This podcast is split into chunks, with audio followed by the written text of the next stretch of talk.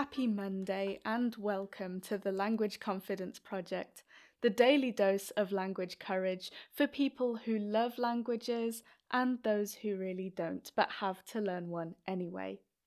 I'm your host, Emily Richardson, and I'm here every weekday to remind you that you do have what it takes to learn your language.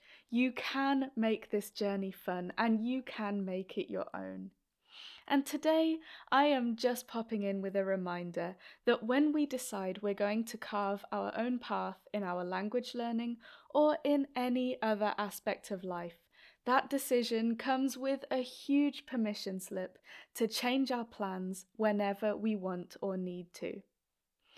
Now, I know that so many of you are here because you saw what your language learning was like before, maybe in your childhood or maybe in previous language learning adventures as an adult, and you found that it was doing more harm than good.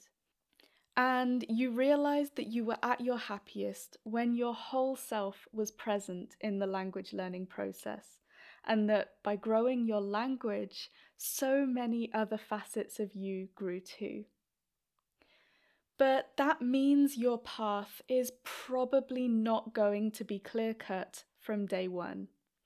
Because building a language learning life we love and that really fits us means that every time we discover new things about ourselves, or every time we shed an old belief, the path changes a little.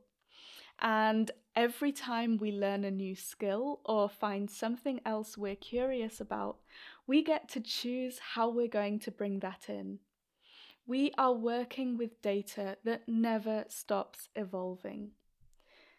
And that means that the rough sketch of a path with some hastily scribbled time frames that we had when we started might not be what we're working with a few months or a year down the line. And that's okay.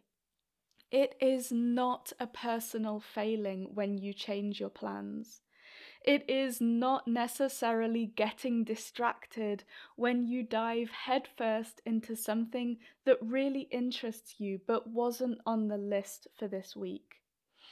And it's not a sign of laziness when you need to rest more than you'd anticipated because both language learning and doing the inner work to recognize old hurt and break old patterns that allows us to map out our journey can be really tiring sometimes.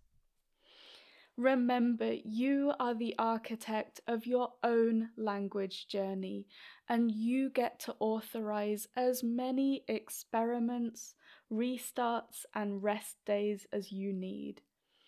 Being your own teacher does not mean you need to take on a role of inflexibility and rigidity, of forcing yourself to see things through even when they feel wrong, or of punishing anything that doesn't bring immediate results.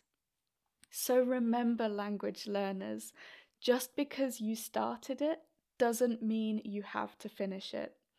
If it's not serving you, see if you can find another way.